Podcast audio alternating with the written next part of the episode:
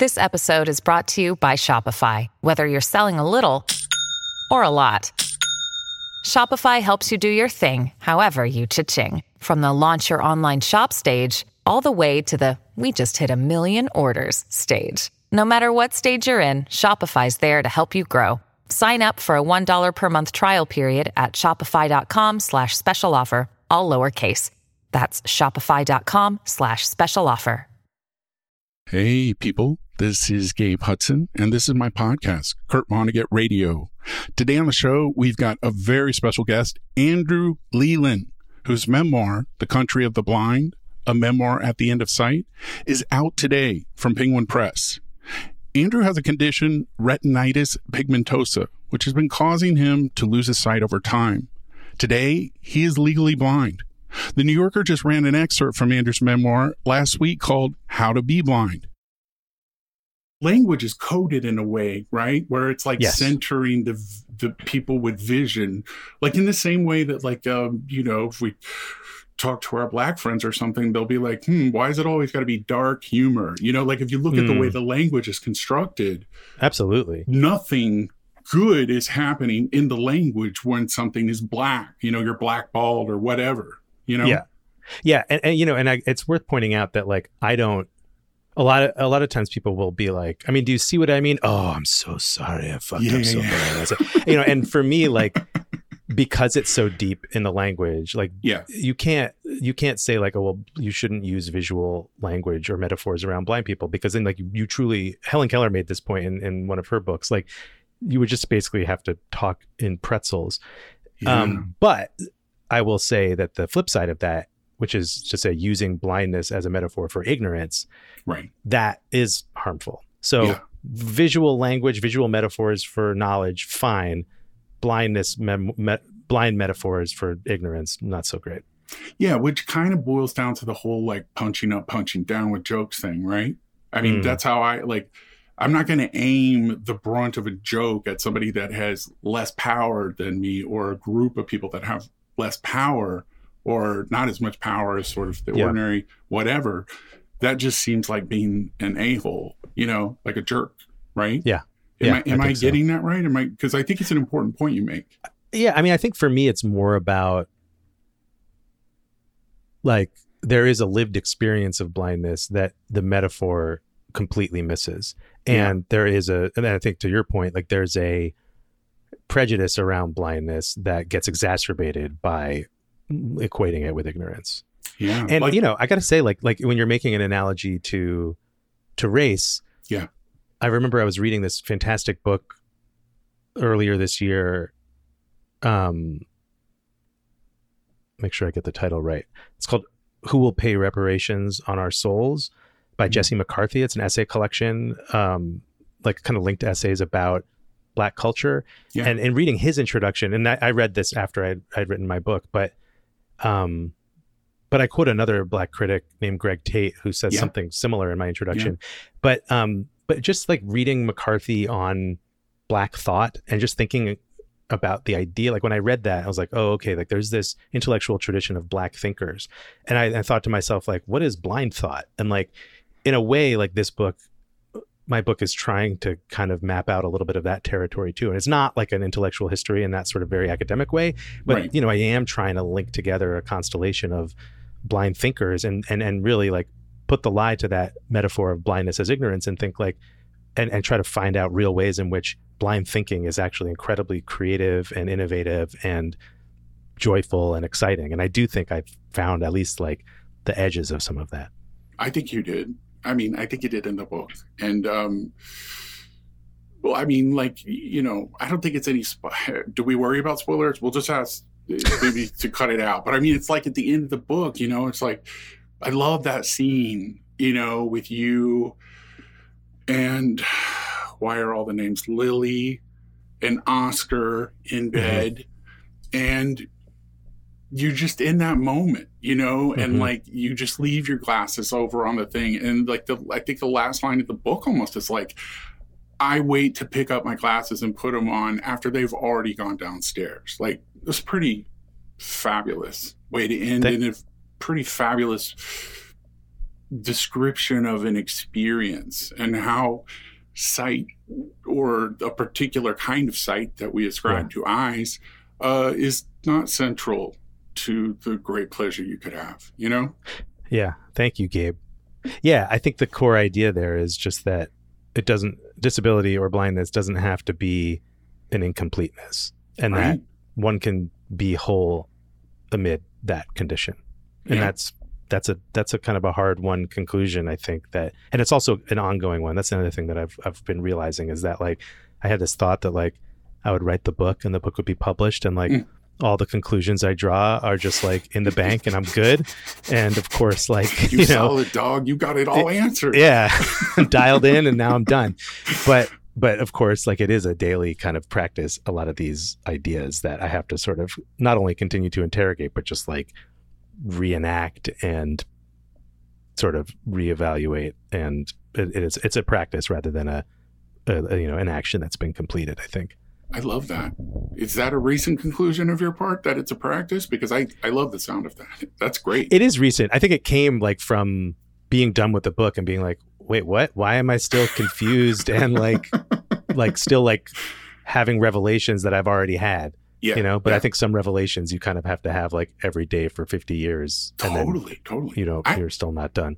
I have like a list of questions that like for a long time I would just ask myself every day because my brain is so dumb. It will just go wander off into whatever direction. So I would just ask it these questions just to kind of to remind it almost on a daily basis. And I feel like the same thing goes for writing, craft writing tips. Mm-hmm. Like mm-hmm. the minute I hear something wonderful and insightful about that, it's just out my brain. I have to hmm. constantly mm. recite it out loud for myself, or I just don't know it. You know? Yeah, yeah, yeah. Um, but let me uh, let me just read this first page, and then we will take it from there as far as like how we navigate.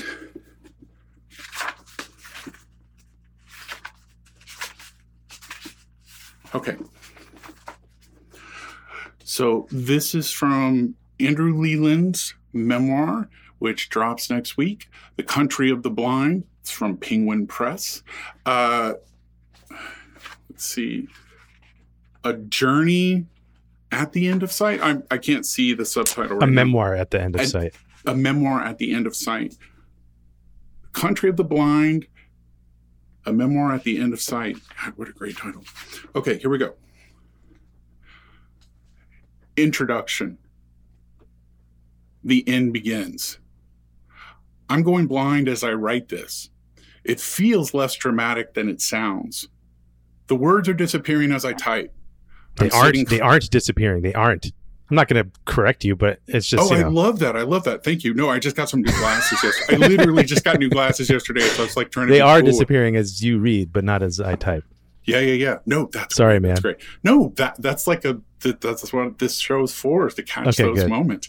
I'm just going to um, be relentless. I'm going to interrupt you every sentence. Grill me, dog. That's why I'm here, right. man. Uh, okay.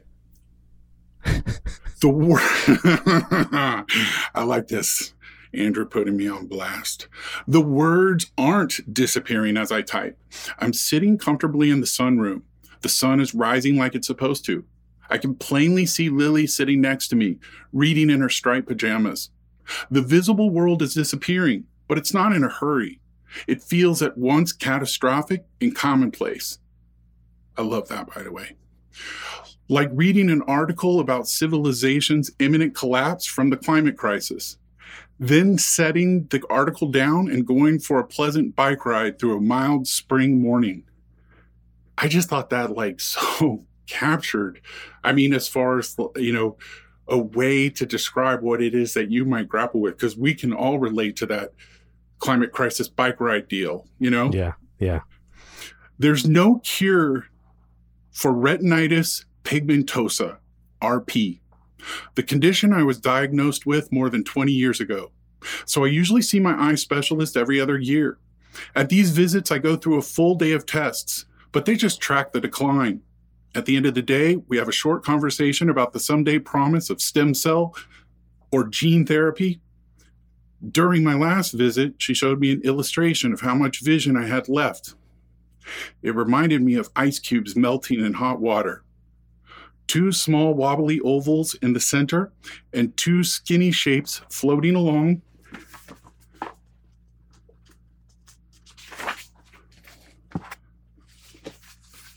Floating along the sides. The wobbly the wobbly the wobbly ovals represented the central vision I still had, and the strips were my peripheral vision. I had about 6% of what a fully sighted person sees. My doctor frowned graciously as she gestured at the skinny French fry shapes. When those go, she said to her medical inner medical deadpan, neither cheerful nor grim, your mobility will become more limited. Those two strips of residential peripheral vision are what you're residual. going. Residual. I'm not. I'm. I'm ruthless, Gabe. No, no, Just no. I actually, I really weird. like that. Yeah, yeah, yeah. um, what did I say? You said residential. It's Re- I said residential. Oh my I God. feel like such an ass interrupting you, but Dude, I I, just think I this is to. cool. I think we should All take right. this show on the road. Just do dog. the I whole like fucking this. book this way. This will be like a like a dirt style audio book. Yeah, we could make like this would be a killer Audible book. Um, okay. Your mobility will become more limited. Those two strips of residual peripheral vision are what you're using to get around. I want I want to read like one more paragraph. Is that okay? Yeah, as long as I can keep on interrupting Yeah, no, we cracking wise. I'm going to get some words wrong this time on purpose. Describing what I can't see is surprisingly difficult, mostly because my brain adapts to it so quickly. I have severe tunnel vision, but what I see doesn't look like a tunnel. The walls of the enclosure aren't visible. I have the strongest sense of the contours of my blindness in periods when my vision changes when suddenly there are things I don't see that I ought to, that I saw until recently. I bump into furniture in my house that hasn't moved in years. I put a cup down for a moment and it disappears. I'll painstakingly rake the wobbly ovals and slender french fries of my residual vision across the table's surface again and again. And when I finally find the cup, it it's standing blamelessly in what even a few weeks ago I would have described as, quote, plain sight. It's still in plain sight. It's just that my sight is growing less and less plain. That is just some absolutely gorgeous writing, by the way. I mean, Thanks, Gabe. congrats, Doc. Congrats. I really appreciate it. It's Really weird great hearing somebody else read it. I've never heard anybody other than the robot that speaks to me from my computer read that. Um yeah, I feel like there are there are moments in here where you describe the experience of being blind. You know, the kinds Mm. of things that would like be front and center on one's mind or one's like sort of experience. And I can't remember where it was where you described maybe it was when you were a teenager. There was Mhm. one time where you're like, I'm just going to go out and do it. Like, I'm just going to go walk down the street. And you realized in the process of doing that that that had become a nightmare. Just a simple act of of strolling somewhere that you thought you could get to, and Huh. it, it it really scared you. It it made a psychic impact. I wonder. I wonder what part you're talking about. I mean, there's a part that actually is in the New Yorker excerpt that's not in the book. eh, That where um, it was it was it was the it the incident that kind of forced me to buy a cane for the first time. That's it. And That's it. Lily was Lily was out of town, and we had just moved to Missouri to like mid Missouri, which was like a deeply pedestrian unfriendly place. And I was still riding a bike then, but I had stopped driving, and um, and I got home and like took out went to look at my bag for my I had prescription prescription sunglasses. I went to go find my glasses to swap them out with my prescription glasses, and I found that my my regular glasses had disappeared. They must have fallen out of my bag on the bike ride. And so I was like, shit, I don't want to spend like four days or however long she was gone for, like just wearing sunglasses all the time. I didn't have a backup pair, so I was like, okay, I'm gonna go to LensCrafters. I should have just called a cab, but I think I had some like you know stubborn idea that I would just walk to LensCrafters. It was only like whatever two miles away or something Yeah. and uh, that that walk turned out to be extremely harrowing and you know i think it would have been harrowing for any pedestrian but it was also this sense of like just just felt unsafe on multiple levels and i just wished that i had a way to signal to other cars and other people that I might not see as well as them, you know, and because normally I think when you're just on sidewalks, it's easy, like in your sort of day to day life, to to hide it from yourself and from other people. And so I just I just Googled like canes, and then I found Yeah. this. They actually made something called a I think it's called like a visibility cane, Mhm. and it's like it's nice and small, so like you don't really use it to tap around like I do now. Right. Um, but it's more just like a semiotic object that is like a flag. You know, it's like blind person. Be don't you know they're probably not going to see you if you step right in front of them, and that that was the cane that started it all. And but you know I really just I kept it folded up in my bag for years after that. It was like an important milestone, but still like just the very very tip of the spear, so to speak. when did That was the wrong way to use the expression tip of the spear. That's not what tip of the spear means. It was the uh, tip of the iceberg. Spear shaped iceberg. um like your relationship to canes like i mean that's not something i get to talk to you about I'm, i don't know if that's like invasive or not i mean when we went out to dinner last summer uh on cape cod with your family Mhm. uh you just broke it out and it was like seemed like it was second nature and there was like a couple times where you stopped a little bit longer on the curb because i could tell you were like gathering intelligence figure out what was Mhm. going on and yeah. I thought that was cool. I was like, that's how more people should be in their life. Like, just take a minute to take in all these elements and figure out what's going on, you know? yeah. Yeah. Yeah. Yeah. Yeah. No, there's a uh, a really wonderful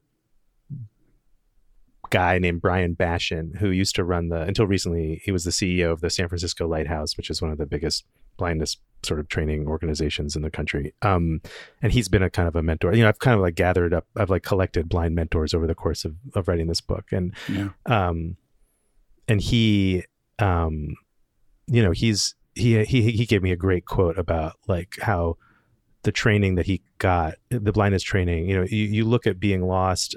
He's like, you're not really trained until you have a faith in your ability to figure it out, and that like you know, if you're, you're not really lost, it's kind of like a magnificent puzzle. I mean, you are lost, but like right. you look right. at it as like a, a magnificent puzzle rather than like this like doomed hellish thing you know and, and- but then Right. he kind of had this like chuckle add-on which was like as long as you're not in a hurry and i think that was like you know it seemed like a just sort of like avuncular like bonus bonus fact but it's really true like you can't be in a hurry like there's all these things are true about blindness that like it can feel like a magnificent puzzle rather than like a being doomed and lost but like it takes a little extra time Yeah. Yeah. and so I, i'm glad that you uh you pointed that out Yeah. No. Um, and I think I just like came across that quote. The thing is, like, I inhaled so much of your book in a short period of time. like, all I'm like, oh, I just read that, but it's Yeah, only yeah.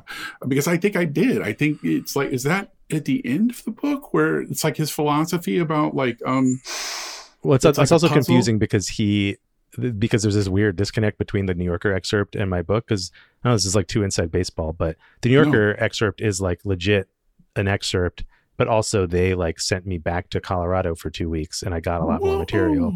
So wow. it's sort of like a new piece and the old piece all wrapped up in one. It's like uh you want to tell it's like when they take the old this? car and they you know like then it comes out at the end of the movie and it's all sparkling and there's like new shit like you know like new like decals on the side it's kind of like that's the excerpt in the new yorker but so yeah that quote from bryan is uh, only in the that's one of the sparkles that got added I love your journalism. I just want to say that. I think that Radiolab thing is like one of the most just exquisite things I've ever listened to or thought about. I mean, I've told a lot of people about it, man. It's really unique.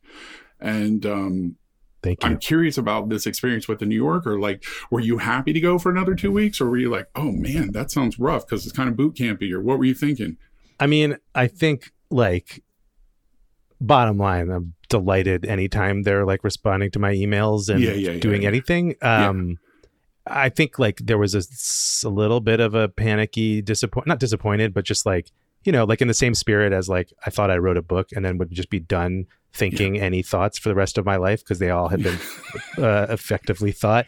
You know i was like wait what? Like no it's an excerpt. Like i don't want to do more things that i could potentially fail at you know? Right, right. um but you know then once i kind of understood that it was awesome um which i already understood but i just had to sort of like get through that it's it's the same thing with any time i get an edit like it doesn't Yeah. matter if like the edit is like hey i moved a couple paragraphs around and like there's a couple new sentences for you to write but otherwise this looks good like there's always a period of time where i'm just like doomed, you know, and it's like as though somebody has just told me like not only am I going to die, but like everyone I know is going to die and I just have to like mourn for a moment. And then like I get over it and I actually get interested in the problems that it are before me, you know, and it's like a fun puzzle. It, it is puzzle. wild though when you get that feedback and they're like, "We'll just take out that character and move this to here." And yeah. you're like, "Wait a second, no, this thing's been set in stone. You're messing yeah. with history here." With my for me, it's less that. Like I'm less. I don't feel that same level of. I don't think it's about like wanting to preserve the old thing. Yeah, I'm sure well, that's just, part I'm of it. In, I'm incapable of thinking of it as a different thing. It's not like I want to preserve it. It's like just what I know. It, yeah, all, yeah, yeah, yeah. I think for me, it's like it's just like it's actually more like I am not equal to this task. Like the thing mm. you've asked me to do, I'm sure a greater man could do it, but like I don't know how I'm going to be able to do this. Like, you know, and like it, it really doesn't matter. Like it could be something small, but what, I just like read a sentence that's like, you know, we want to like sharpen the argument around this and like see more of this and i'm like that's not i don't have the yeah the, the, fur, the mental right furniture to produce that, that. and, and then I'm like, I guess I'll try. You and you did it, man. This book is just like it is. Uh, whew, I mean, it, it is substantial. It is a tome, and it is beautifully written. It is smart. It is emotionally vulnerable. It is funny. Like damn it's Gabe. doing all the damn things. You know, I really that's a really this. ambitious book that you delivered on. Like, well, God. I mean, you know, speaking of the editorial process too, like my editor at Penguin Press, Emily Cunningham, was they gave me multiple moments of just like I don't know how I'm going to do this because she, you know, I like. And I made the mistake of showing a draft. I mean, it wasn't a mistake, but I, I showed it to my friend who was just like, nailed it, you know, and he was like, you knocked it out of the park. And I like totally believed him and was just like, I believe I did. And then she, her first editorial memo was like, there is much to admire here, you know, like, but and I felt like very bad. But yeah, without her pushing me over and over again up until the very end, like it definitely would not be. You worked so hard um, on this. I knew you for these last like year and a half or what, you know, like we're living yeah. in the same state together is what I mean. Like I knew you, of yeah. course, but um, yeah, you worked so hard. And like with every deadline, it's like, okay, now I got to go back and go through the whole thing again and sort of tighten yeah. it up and work these arguments. Like it was, you really put your heart and soul into this thing. Yeah, yeah. What do you think motivated your editor to have such a high standard like that? I mean, just her excellence as a thinker, or does she have Kinda. any relationship to blindness or to folks? I don't think so. She, I think she would have told me if she did. I think she's just, I just think that's her professional methodology. You know, I think she's yeah, just yeah, like yeah. she's got a really high standard, and uh yeah, I don't know. I mean, I, feel like know, this would be a difficult book. book to edit. Like, I mean, you know, I've edited books like this. Where are you going to draw the line on stuff? Like, you know, as far as informative stuff versus like personal stuff. That's you know, exactly love, the challenge. I love the, how the you balance. opened. Yeah, I love how you opened. Like, just name your wife. I don't even think you explained to the reader who she was. Right? Oh, really? I, I, oh. don't know that for sure. Don't miss. hey, I could be. I should have, but maybe here. not. Yeah. But it's like that. That trusting the reader you know, yeah. and like yeah. we're going to make this on the personal tip very much so here at the front end and the back end of the book, as well as in the middle throughout.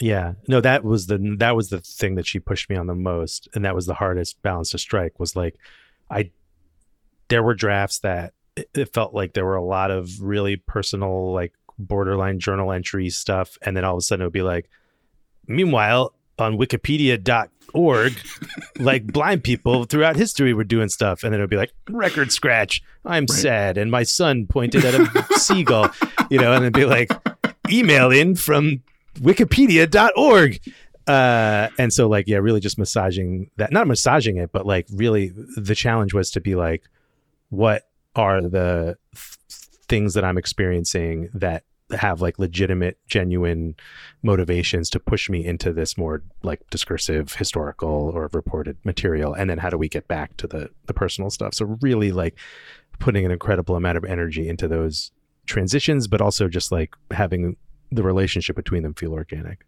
Do you feel like to some extent you may have created a little bit of a new form here? Or do you feel like oh no gabe if you knew this this and this book you'd see i totally like use their format? Like what's your thinking yeah definitely refuse to uh say that i've made a new form. I mean i think you know my my philosophy is probably more like every book has to make some rules for itself. And even like a super derivative book is going to be doing some kind of like formal invention in that way just yeah. to like build the you know like just the same way that I I don't know I don't know how to build an engine or a house but I imagine it's like those are probably bad examples because you can use prefab materials but like a sculpture right or a drawing like every drawing of a cat even if you're like following the methodology and like you've set that same damn triangle for a nose like there's just a little bit of your own wobble in it. And so I feel like surely there's a lot of my own wobble here but you know I think there's a lot of books that and I think it's actually a kind of like popular um format? and productive genre that is happening a lot these days where you see books that are like this is a cultural history of x told through my own experience that weaves together like reporting and history but also memoir so I, I yeah i think i'm kind of more part of a tradition than inventing one yeah, I mean, even on Substack, like you know, just a little bit that I've been writing on there. I was saying to somebody, uh, I would never have been able to publish this like in any kind of legacy mag. You know, it's mm-hmm. like a high, it's mm-hmm. like a mix of memoir and some fact and some like analysis, and so you have more freedom to do that, which I think is really cool. Um, but I'm not trying to say that your book is like all Substack. Let me. Uh, let me uh, turn on the it's light. Super stack. Let me turn on the light a little brighter so I don't miss it. Read any more words. Okay, I'll be right back. Okay.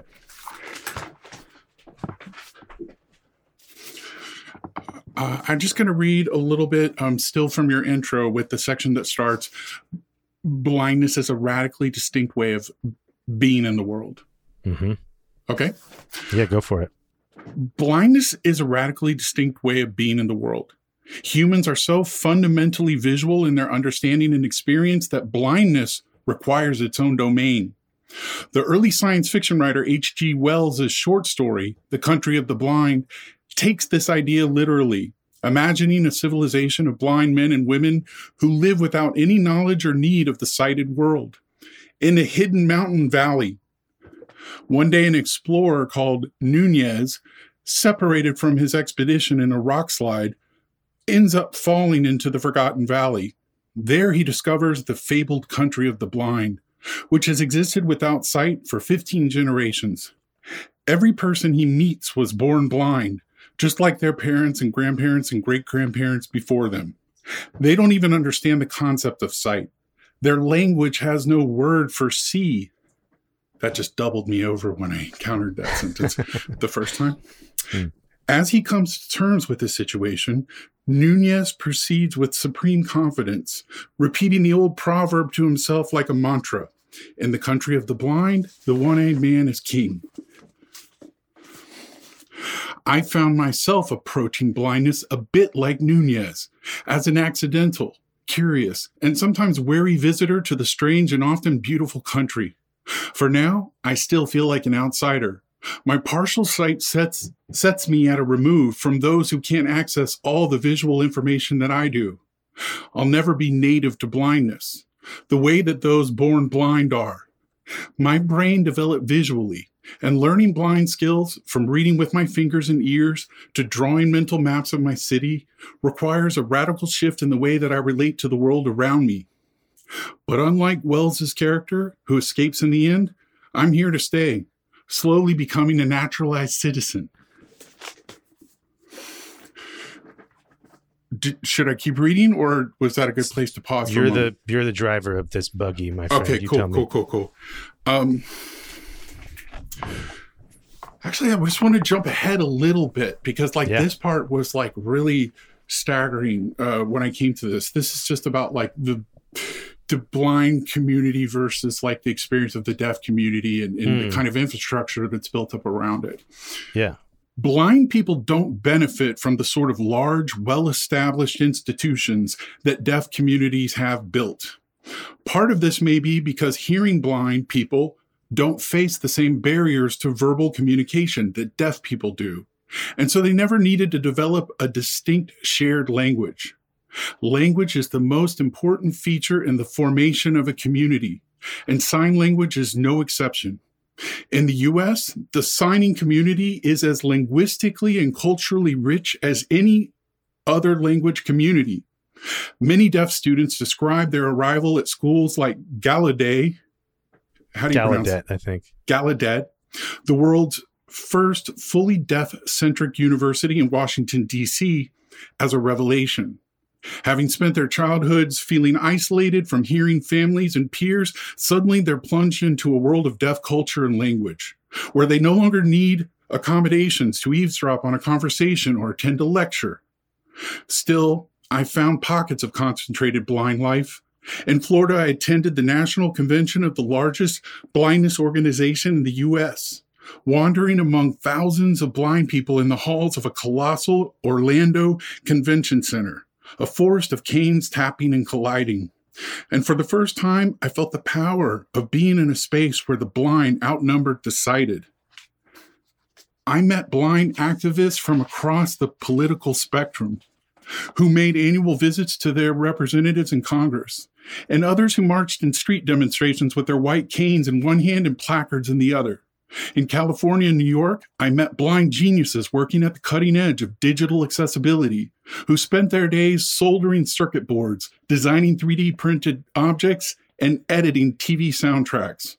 I found myself drawn to these media obsessed tinkerers who seemed to approach their blindness as a feature that spurred creativity and, invent- and invention. I mean, it's just like you can't go wrong with any page in this book. You know, it is truly freaking mesmerizing and Oh, like, man. you know, stimulating and thought provoking. Um, it, it, at some point, I want to talk about some of the people you met, like at the Colorado Center, because I know like the way that they became blind or the various life experiences, like the one woman that like woke up, you know, in a hospital and the doctor Yeah. told her, yeah. But this idea that blindness can stir as a spur creativity and invention, like, Yeah. how is that related in your own life? Well, I mean, I don't think it's an exaggeration to say that that this experience made me a writer. You know, I mean, I think you've known me long enough that like I uh, I was certainly a, an editor um, and a podcast producer, but you know, and I would write these like freaky little ditties on my secret blog that I don't know if you ever knew about it, but I don't was know if you let me in. it was weird. I was knocking on Um, that blog for years. I couldn't get in. it was like if like Mark Leyner got hit in the head and uh was like during his recovery just like wrote some nonsense that was nonsensical. Um that was my blog. Uh but yeah, like then then once I started going through this stuff, I felt like for the first time I had something kind of urgent to process through through writing. And um so I mean that for me personally, that's that's my version of that absolutely. And not just like to process my own feelings in a sort of like you know writing as therapy way but like you know thinking about the, the journalism i've been doing like just getting hooked into this larger universe that i feel like other people aren't writing about and Yeah. that i like it, it's sort of at once a passport in the sense of like you know access getting access to different communities but also a perspective and a uh like uh yeah perspective i think you know there's a blind writer um, who's another kind of like mentor I've collected named Ryan Knighton, who's written two really great memoirs about his experiences with RP. And he what talks what about are the names of those books? If you Uh, his first book is called Sla- um, it's called um, Cockeyed. Yeah, you mentioned this person in your book, right? Like that was like very valuable to you that someone had taken. Please continue. Yeah, yeah, yeah, yeah, yeah, yeah. Uh, yeah, him and, and another writer named Jim Knipfel, who has a book called Slackjaw. Like those two books, Cockeyed and Slackjaw. And it's funny because they're both really similar figures. And like weirdly, at the very beginning, like before I ever owned a cane, like you know, I knew I had RP, but it was very, very distant from blindness. Ryan Knighton pitched an interview with Jim Knipfel for The Believer. And I remember I got to like be in touch with both of them, and I was like, "Holy shit! Like this is so you know." And uh, Yeah. Ryan, I remember was like, "Oh yeah, like there's this cool like ball you can put on your tip of your cane that looks like an eyeball and it looks like you've like stabbed an eyeball and I recommend it. It's a kind of cool punk rock thing to have. And I was like, I don't have a cane. What are you talking about? You know, it was like so distant back then. Oh, Um, oh. but anyway. I mean, that's interesting. I mean, Yeah. So Ryan likes to, I've, I've, I've heard Ryan say in numerous interviews, and I think it's a great idea like that for him, blindness isn't so much a subject as it is like a perspective. And, yeah, and other blind writers too. Like there's a great writer named Leona Godin who has a book that came out in 2021 called There Plant Eyes. That's another book like mine in a way where she is writing personally and culturally about blindness. Um, but but yeah, so I think for me as a writer, that that's a really powerful idea. The idea that that this thing that seems like a diminishment or a constraint is actually some that's like a passport to a whole new world that's really been the most generative thing I've ever experienced. Okay, so that was amazing, right? I love talking to Andrew Leland. So now is when you need to go buy his new book, The Country of the Blind, a memoir at the end of sight. Also, you can find Andrew on Twitter. His handle is at Quailty. I'll spell that out for you Q U A I L T Y. And you can find him at Quailty on Instagram too. Also, Andrew's going on a cross country book tour, and you can see his tour dates on his Instagram. And you should go out and meet him in person and say hi. I promise you, you'll be glad you did. And you can find me on Twitter at Gabe Hudson or on Instagram at Gabe G Hudson. Uh, same for threads. Yes, I'm on threads. Uh, and if you want to support the show, please go follow the show and rate and review us wherever you get your fine podcasts. Jude Brewer was executive producer and editor for this episode. Peace.